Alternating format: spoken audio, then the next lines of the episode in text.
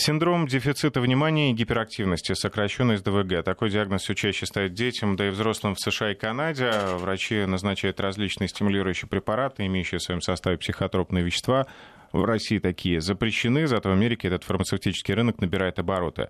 Между тем, многие эксперты ставят существование СДВГ под сомнение, большинство признают, даже э, если существует такое понятие, то масштаб проблемы распространения этого синдрома сильно преувеличены.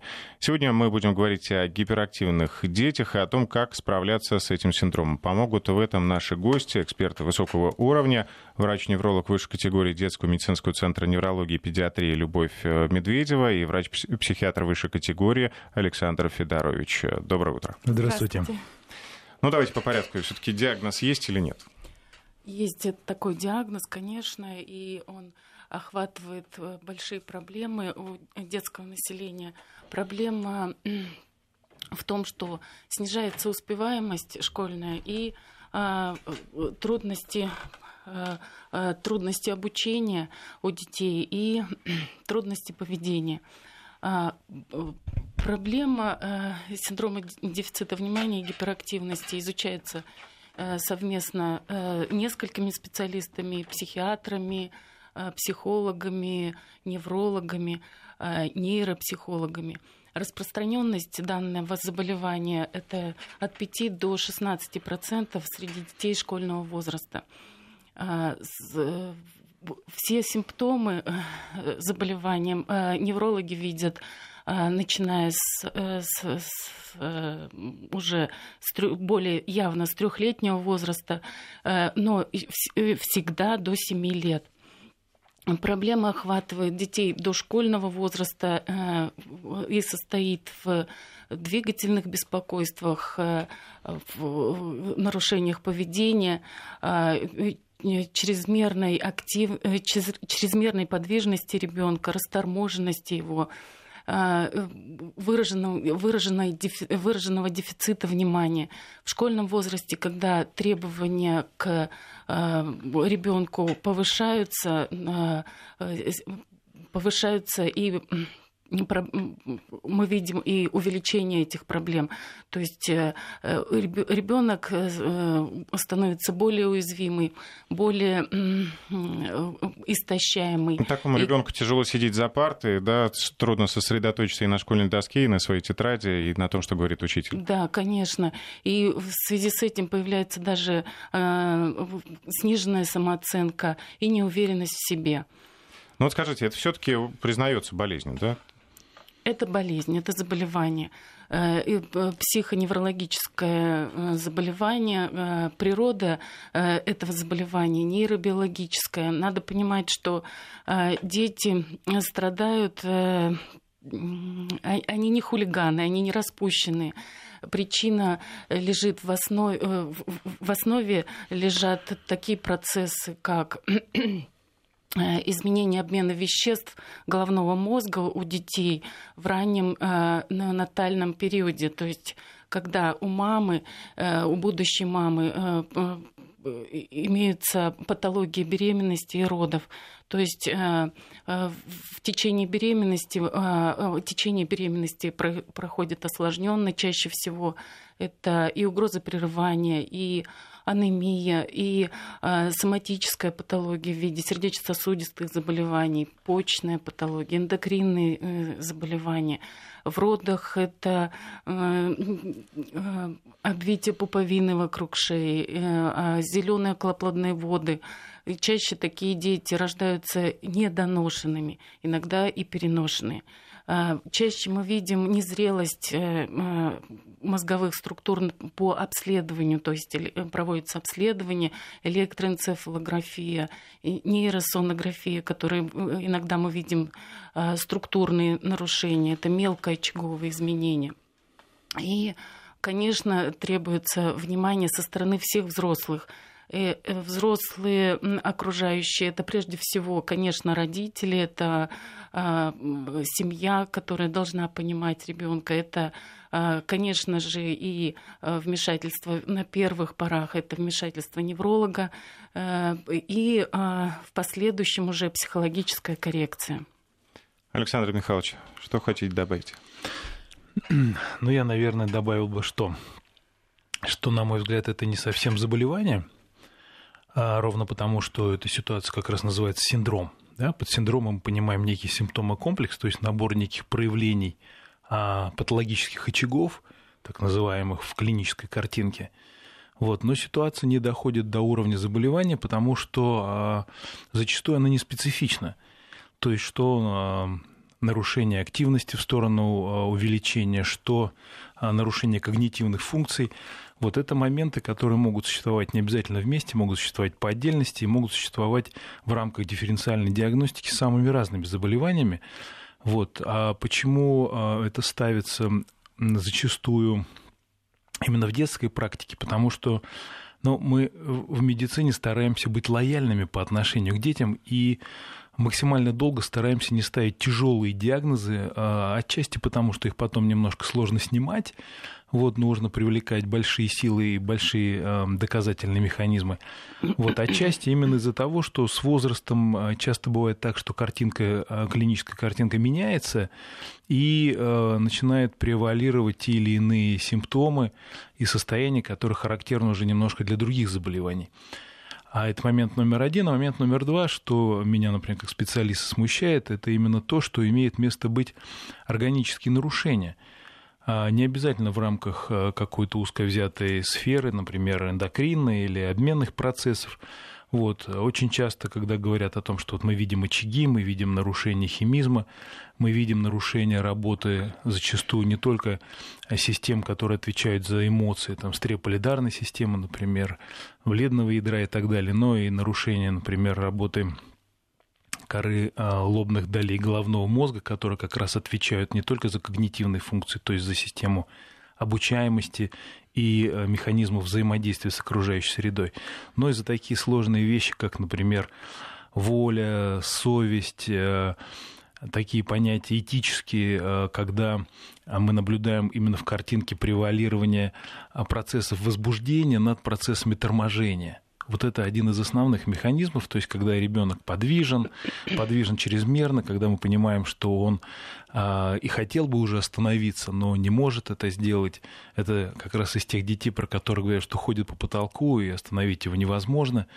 Вот, и, конечно, коль скоро это так, то э, с вопросами внимания тоже как-то становится все ясно. Если ребенок настолько подвижен, что не может зафиксировать взгляд на чем-то э, более или менее длительно и как-то сконцентрироваться, конечно, это э, сказывается и на текущей памяти, и на эмоциональных каких-то процессах. Зачастую ребенок ведет себя э, с трудом контролируя, даже понимая, что это именно так. Да, он затрудняет процесс его взаимодействия со сверстниками и так далее, и так далее.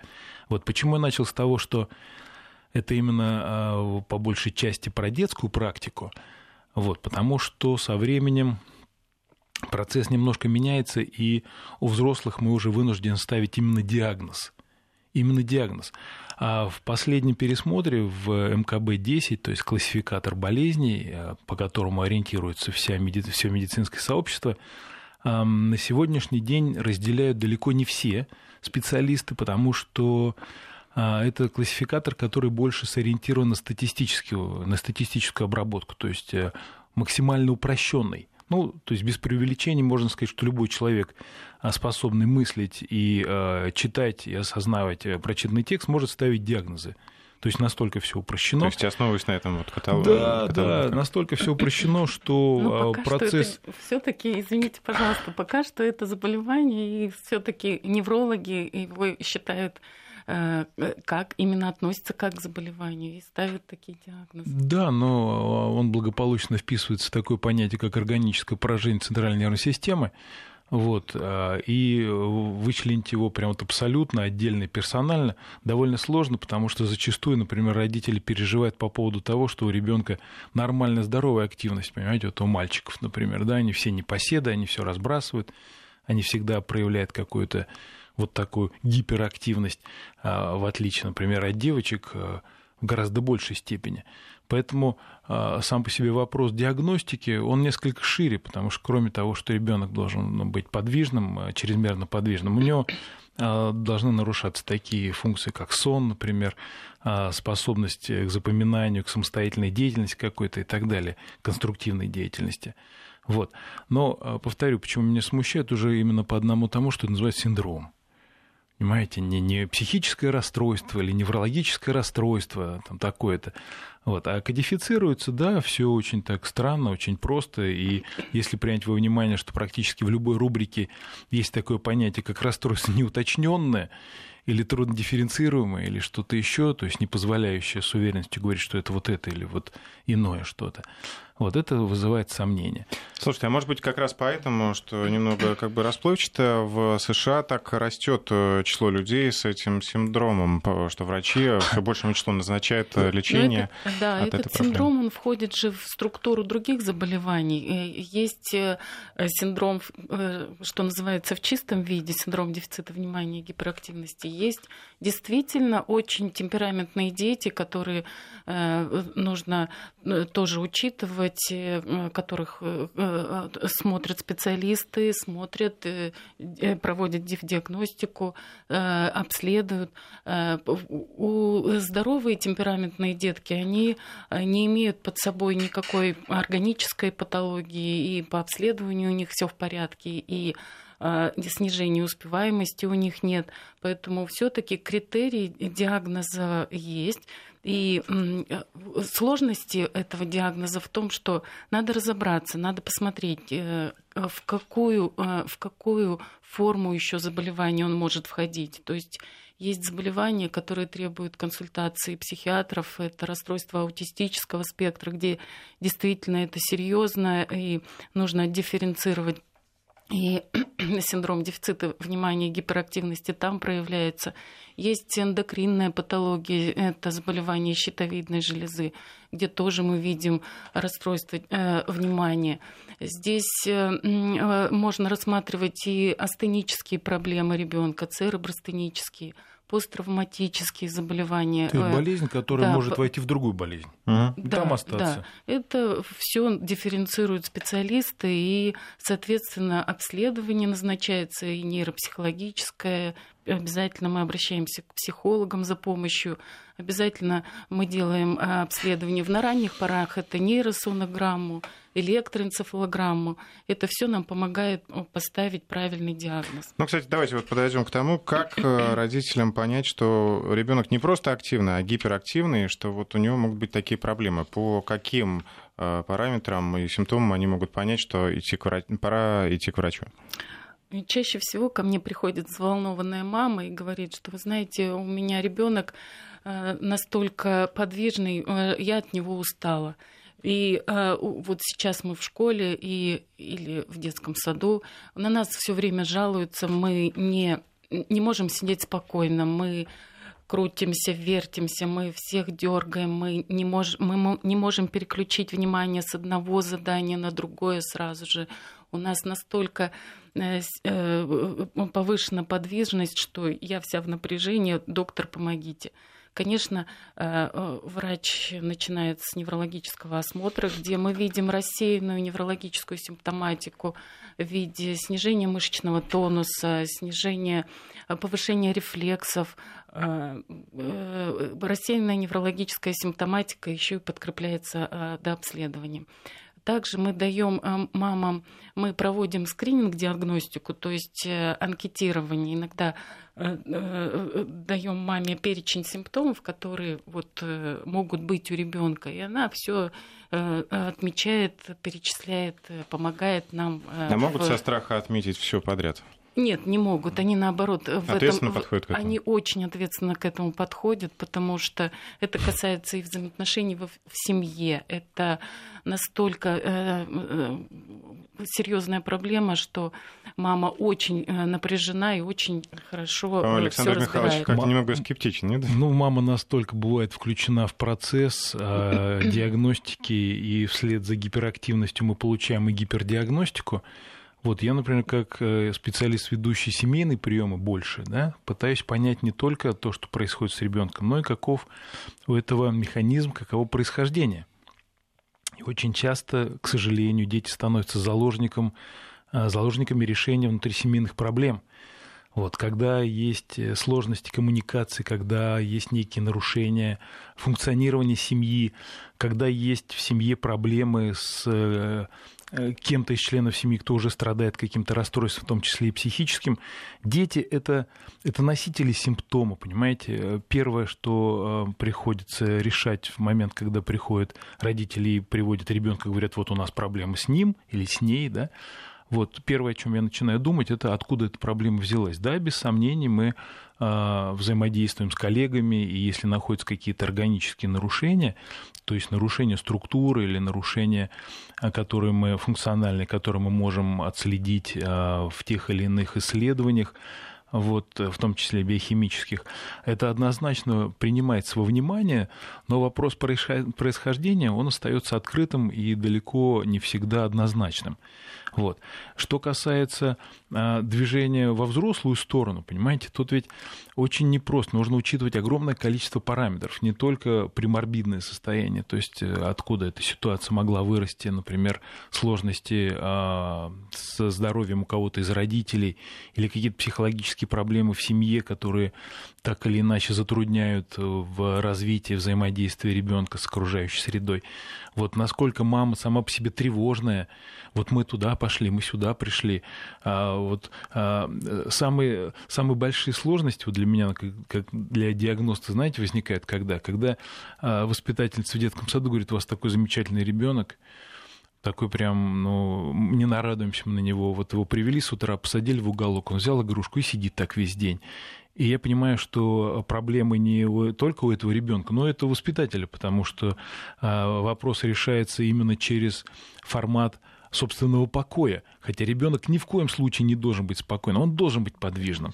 И вот здесь как раз проблема див-диагностики становится очень яркой. Насколько ребенок должен быть подвижным, насколько мама тревожная, насколько бабушка переживательная, насколько переживательная бабушка именно теща или свекровь. Понимаете, там настолько хитросплетений огромное количество, что зачастую сказать, что да, вот мы видим на сомнографии или на энцефалографии какие-то отклонения, или на МРТ очень часто говорят, что вот нашли то или иное. Проблема в том, что развитие центральной нервной системы, в том числе и высших э, функций когнитивных, э, заканчивается к 26 годам. Вот на сегодняшний день это официальные данные. Да, дозревание мозговых структур. Совершенно верно. Поэтому, да, поэтому мы не торопимся ставить диагноз тот или иной, поэтому мы и говорим то, что это синдром, то есть некий набор а, проявлений, которые мы пока не знаем, к чему пристроить. Перерастут эти очаги, растворятся или наоборот эм, перерастут, произойдут какие-то метаморфозы, там, не знаю, в кисты проблемы. или в петрификаты какие-то. Там много-много разных есть аспектов. Поэтому мы, как правило, не торопимся. И что касается, например, а, взрослых людей, то такого диагноза быть не может. По крайней мере, у нас в стране это не приветствуется, хотя, да, он включен в классификатор, но это не наш, не отечественный классификатор. Вот. Что касается зарубежных дел, то там, на мой взгляд, все очень просто. Рост эм, заболеваемости там, на мой взгляд, очень активно и очень плотно связан с проблемой гипердиагностики. Нам говорят, что а, каждый второй страдает депрессией, и а, в то время как, например, за последние сто лет количество критериев по депрессии увеличилось в 10 раз. Если на заре 20 века их было всего 3, то сейчас их под 40. Понимаете? А, то же самое касается вот э, гиперактивности, дефицита внимания, хотя там сама по себе тенденция европейская, она направлена на разобщение семьи, на то, чтобы дети жили отдельно в максимально раннем периоде. А, речь идет о некой лояльности, я не очень люблю это слово, толерантность, хотя оно, в общем-то, так тоже отражает определенные тенденции западные вот. А, ну и, конечно, на мой взгляд, а, такое мощное фармацевтическое лобби продвигает целый ряд болезней, которые вызывают очень серьезные сомнения у наших отечественных специалистов. Но лечение, которое стоит больших денег. Однозначно, совершенно. Потому что, ну, это же а, куча исследований, это длительное ну, считайте, пожизненное наблюдение, это особые социальные условия, там, субсидии и прочее, прочее. Вот если смотреть на ситуацию именно с позиции финансовой, экономической, то тогда очень многое становится понятным. Если смотреть с точки зрения э, клиники, медицины, психологии, вот, то там большинство вопросов решается довольно быстро, и э, коррекция и поведение у подобных детей вполне реальна и коррекция когнитивных функций, то есть способности к обучению, способности к концентрации внимания, оперативной памяти, взаимодействия с э, партнерами, э, там, свободное ассоциирование и так далее, и так далее. Все это, в принципе, химически довольно э, быстро можно подкорректировать. Вот. А, ну и, естественно, психотерапевтическая помощь в рамках именно целой семьи, потому что очень часто ребенок, еще раз повторяю, отражает те проблемы, которые существуют в семье, он является их носителем, и зачастую это такой э, своего рода призыв по отношению к окружающим с тем, чтобы эти проблемы стали явными.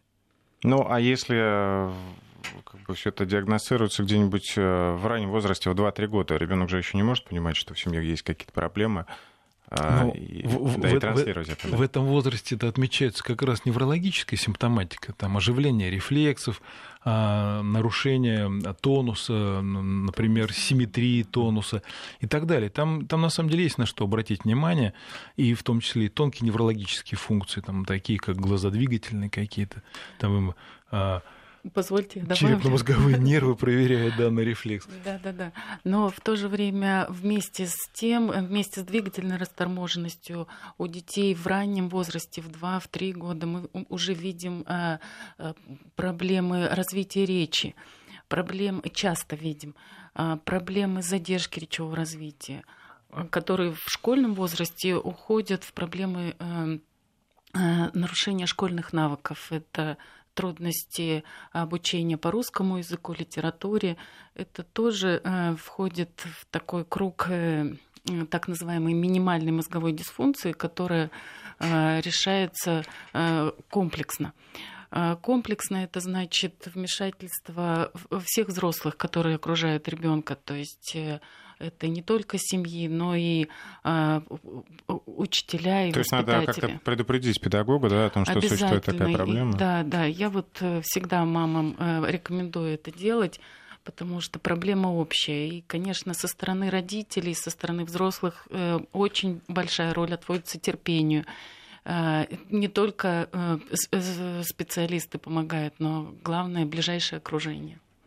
Э, есть э, несколько сообщений на наш WhatsApp. Я хочу отметить, дорогие родители, что э, наши гости, эксперты ответят на ваши вопросы уже во второй половине часа. Но телефон сейчас объявлю 232-1559, код города 495. А сообщение присылайте на номер плюс 7 903 170 63 63. Ну, мнение такое поверхностное, наверное, мое впечатление, что в 50% случаев все, о чем вы говорите, это просто отсутствие воспитания. Просто, наверное, в вашей семье не было ребенка с таким синдромом, и дай бог. А, Еще вопрос. Э, Ребенок страдает СДВГ, принимаем курсами таблетки, но как только прекращаем их пить, то опять все начинается снова. Можно ли принимать лекарства постоянно, спрашивает Инна. Нет, постоянно э, принимать не надо. Здесь нужно, нужно опять же, повторюсь, э, чередование э, коррекционных воздействий, вмешательства психолога и других специалистов.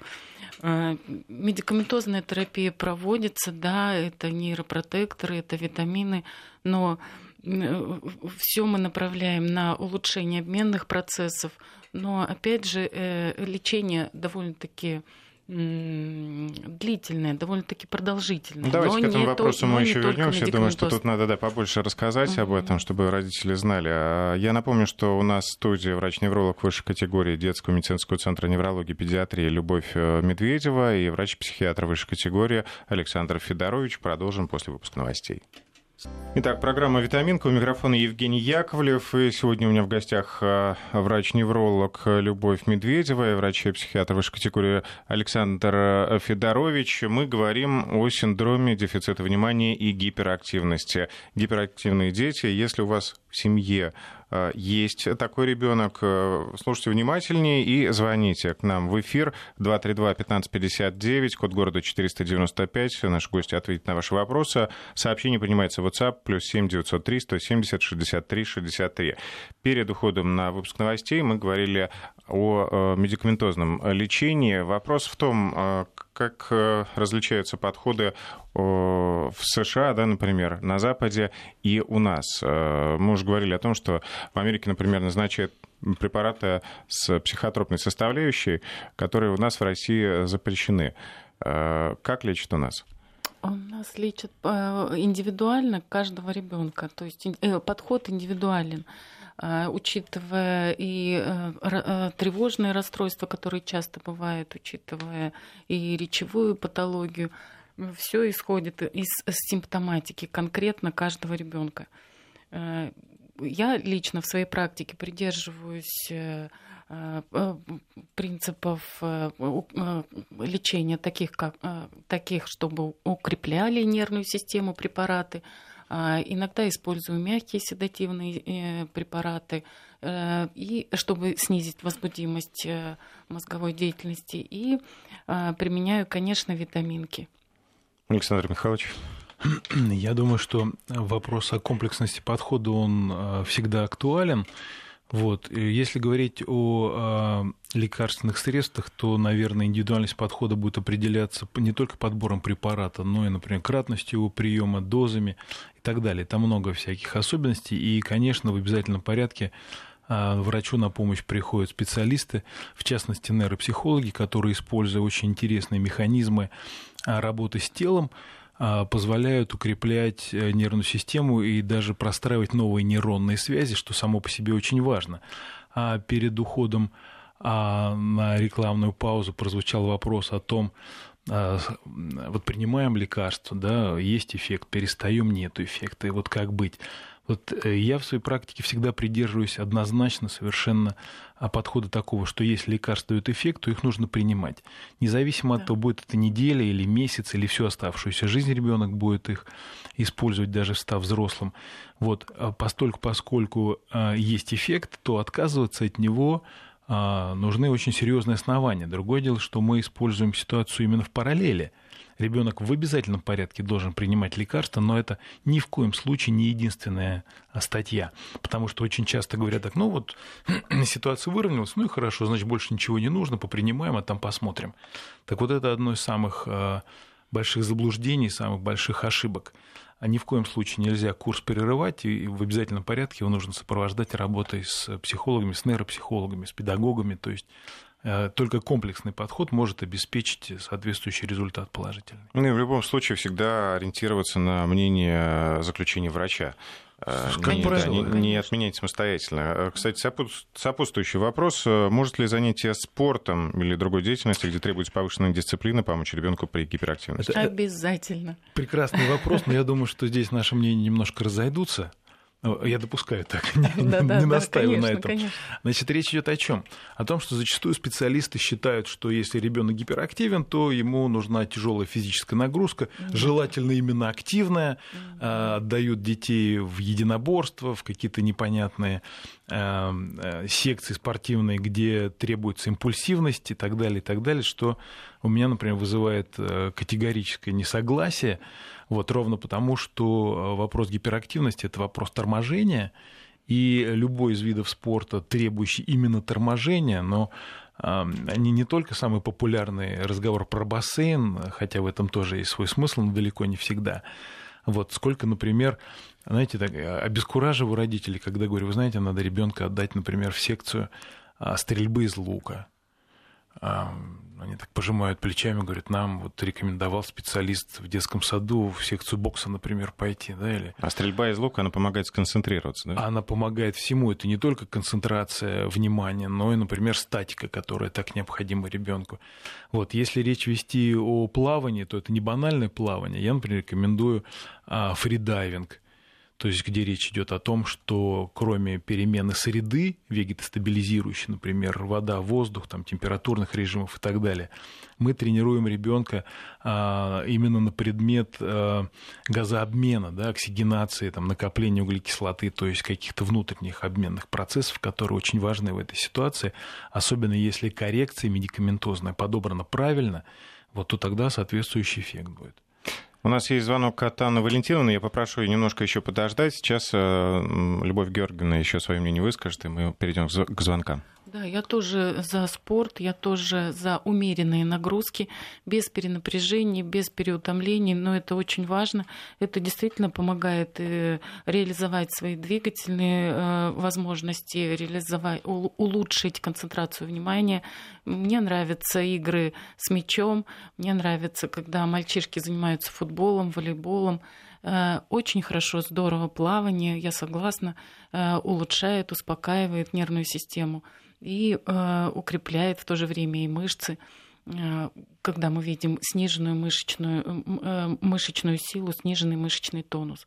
То есть для девочек это танцы, это в любом случае обязательно всестороннее развитие ребенка, обязательно Э, развивать надо в разных направлениях ребенка. Ну, то есть, если э, вот э, такая проблема есть, то не нужно как-то оберегать ребенка, сдавать с него пылинки, то есть как с обычным ребенком. Не нужно, конечно, но учитывая его все э, трудности, э, нельзя не, пере...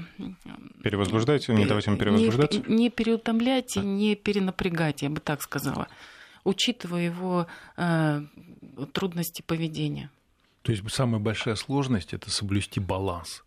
Точно. Угу. Баланс да. именно во всем, и в физике, и в интеллектуальных, эмоциональных каких-то движениях, во взаимодействии со взрослыми, во взаимодействии со сверстниками. То есть, на самом деле, проблема довольно большая, именно с позиции э, решения, она такая всеобъемлющая. Ну, кстати, хотелось бы чуть попозже перейти к практическим советам для родителей, что как им вести себя в быту ежедневно, э, когда у них такие дети. Но давайте сначала вопрос от Анны Валентиновны. Э, доброе утро.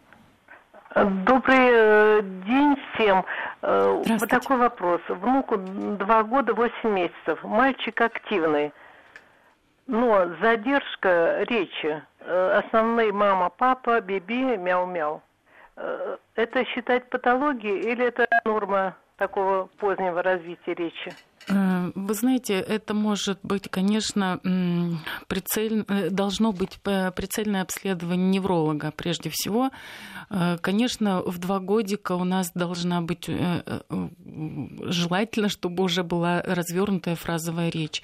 В два годика уже появляется около 200 простых слов.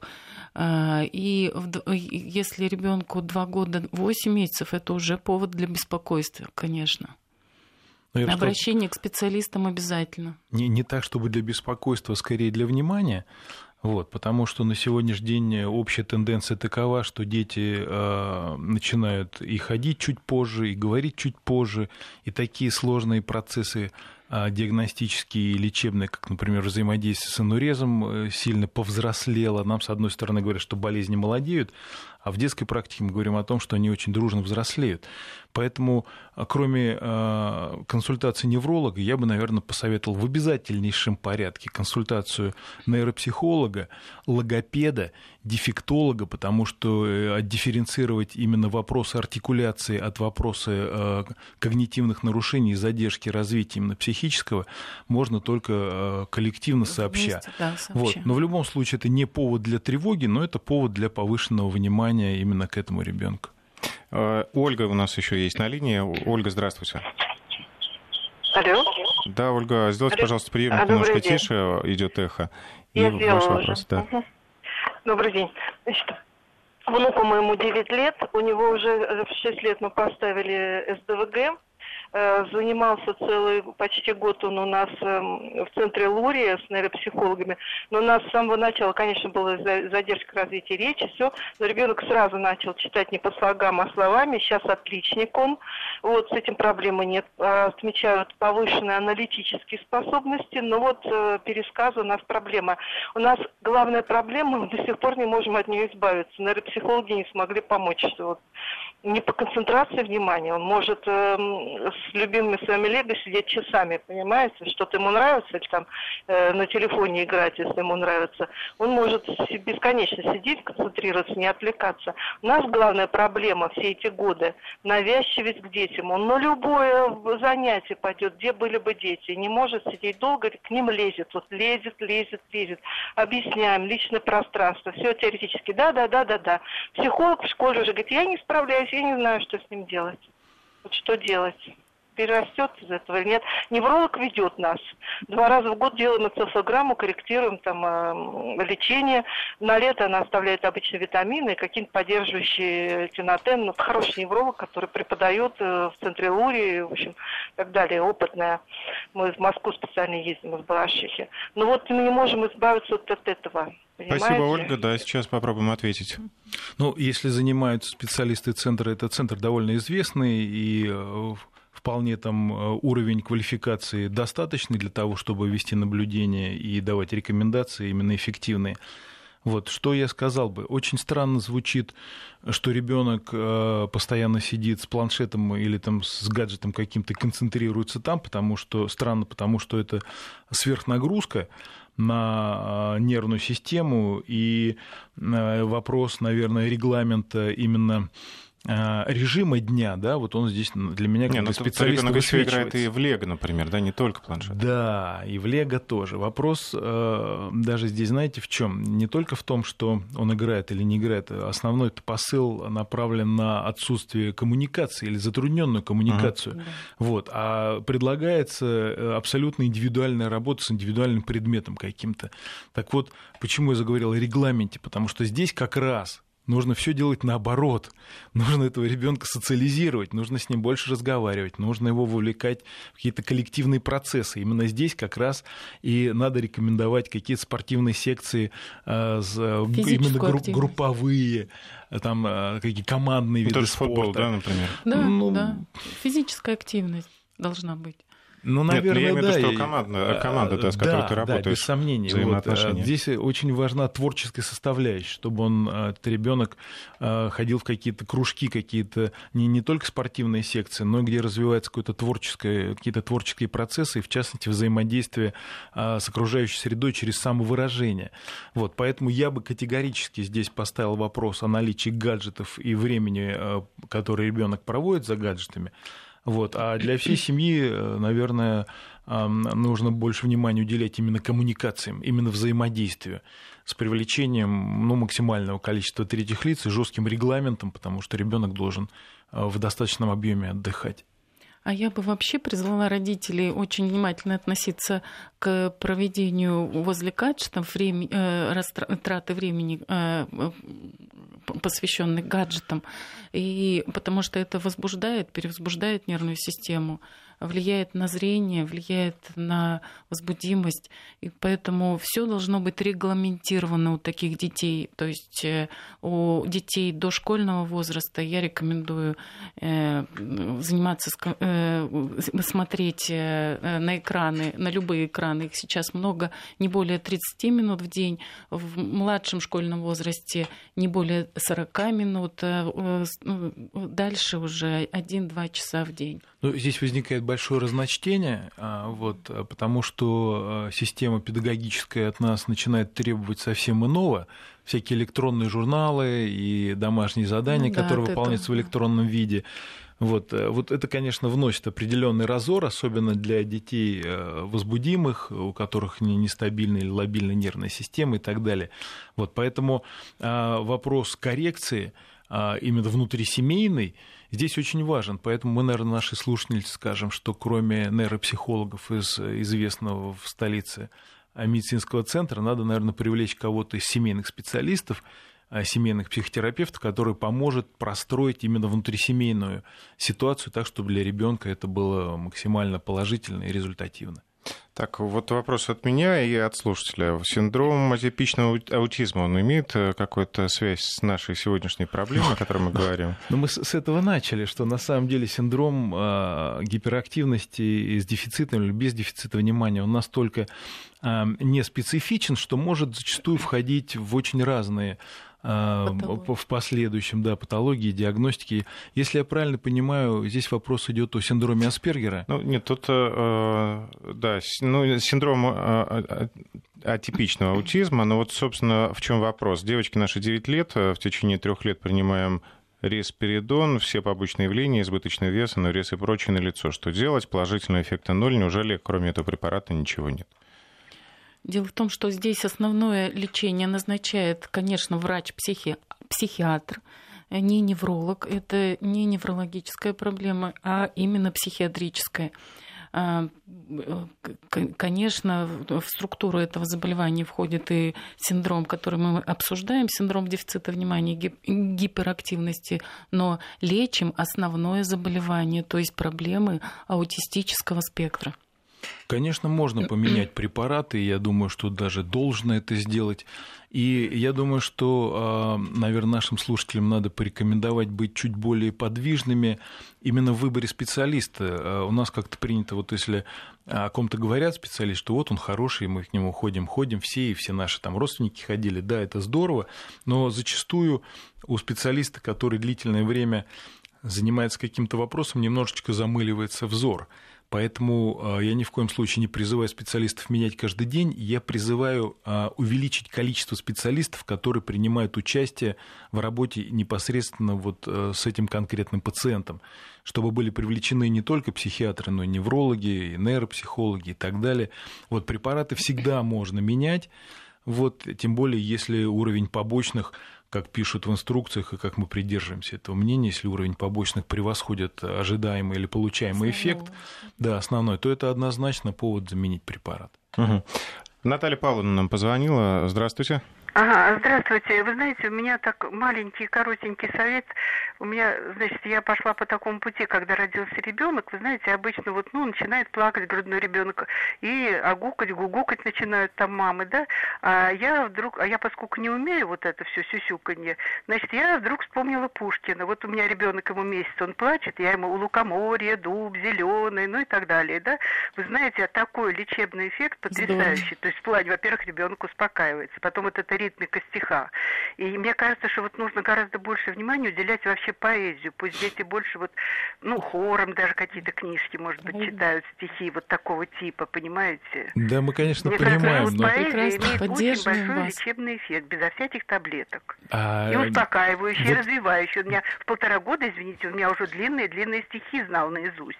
Что, Я что, уж не говорю что о том, пугает? что он разговаривать начал рано. В этой Спасибо, ситуации, Наталья Павловна. В этой ситуации, что смущает, это как раз вот некая воинственность. Никаких лекарств, а, а другие да. специалисты говорят, никаких там психологов.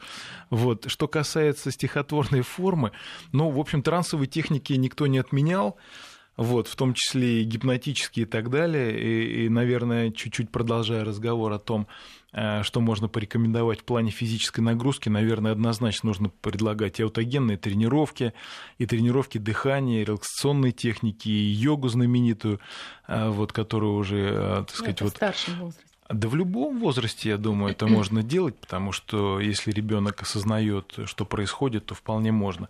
Вот. А что касается стихов, ну да, это замечательно, тем более если э, ситуация никак не связана с дефицитом внимания, и ребенок внемлет и Э, заучивать, да, это здорово, это развивает функционал однозначно. Ну, кстати, вопрос, может ли ребенок с СДВГ учиться в обычной школе? Конечно, может, но конечно. есть просто Конечно, может. сложности для него самого и для родителей, да и для педагога, но может и должен, наверное. Да и может, и, и может, учатся и эти да, дети, да. конечно, и есть даже такое мнение среди специалистов, что в каждом классе есть один-два таких вот э, детей, которые демонстрируют активность и так далее, и взаимодействие со здоровым, ну, так в кавычках назовем, а, чтобы никого не обидеть, со здоровым полем а, своих сверстников, оно всегда позитивно сказывается, особенно если педагог опытный и не, занимается не только педагогическими услугами, да, да. передает знания, но и воспитательный процесс ему не чужд. А у ребенка синдром навязчивых движений, как это связано, связано с СДВГ? Синдром навязчивых, навязчивых движений. Это ну, о чем это тики, тир это имеется в виду, да? Синдром навязчивых движений, да, они проявляются по-разному. И, конечно, это уже, э, скорее всего, входит в понятие тревожных расстройств.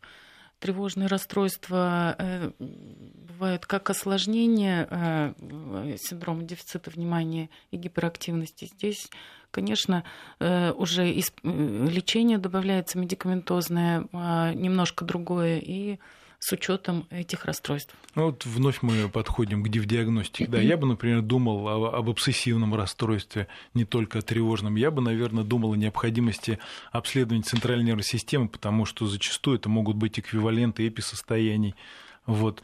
То есть то, что мнения специалистов расходятся, это как раз, на мой взгляд, не разрушает ситуацию, а наоборот позволяет более комплексно подойти к решению. Поэтому надо максимальное количество исследований и достаточное количество специалистов привлекать к вопросу, к решению вопроса.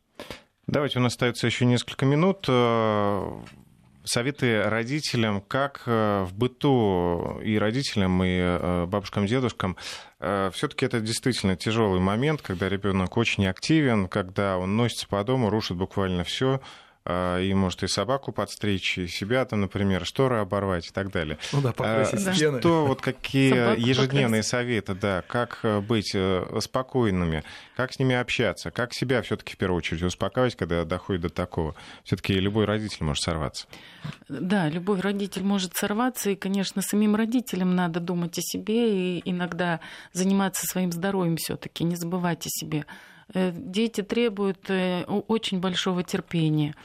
Но я знаю э, на своем опыте, на личном, что любовь и терпение, они помогают в лечении э, в первую очередь. Понимание проблем ребенка э, ведут к успеху. Я бы, наверное, сказал, что самое главное в семье не должно быть разобщенности. Вот, потому что э, проблемы с детьми, в частности с болезнями у детей, они, как правило, требуют от семьи повышенного функционала и комплексного подхода. Поэтому мы, э, я поддержу коллегу, мы, наверное, будем говорить о том, что родителям тоже надо позаботиться о себе, тем более, что какие-то легкие психотропные препараты, которые позволяют успокоить нервную систему не только ребенку, но и родителям, они, наверное, показаны. Вот второй момент, не надо думать, что все пройдет само, перерастет и как-то там еще и закрывать на это глаза, вот, привлекать специалистов. Третий момент, наверное, я бы сказал о том, что ни в коем случае не должно быть гипердиагностики и сверхтревожного подхода. Ребенок не должен стать носителем симптома для всей семьи. Вот, семья должна функционировать в обычном режиме, но с определенным каким-то чуть повышенным вниманием к ребенку. Это нормально, то, что происходит с нашими малышами, и пугаться прежде времени, наверное, смысла нет. Благодарю вас. Я напомню, что у нас сегодня в студии были врач-невролог высшей категории детского медицинского центра неврологии и педиатрии Любовь Георгиевна Медведева и врач-психиатр высшей категории Александр Михайлович Федорович. Мы говорили о синдроме дефицита внимания и гиперактивности. Спасибо всем, кто Спасибо. звонил Спасибо и писал. Пусть ваши дети будут здоровы.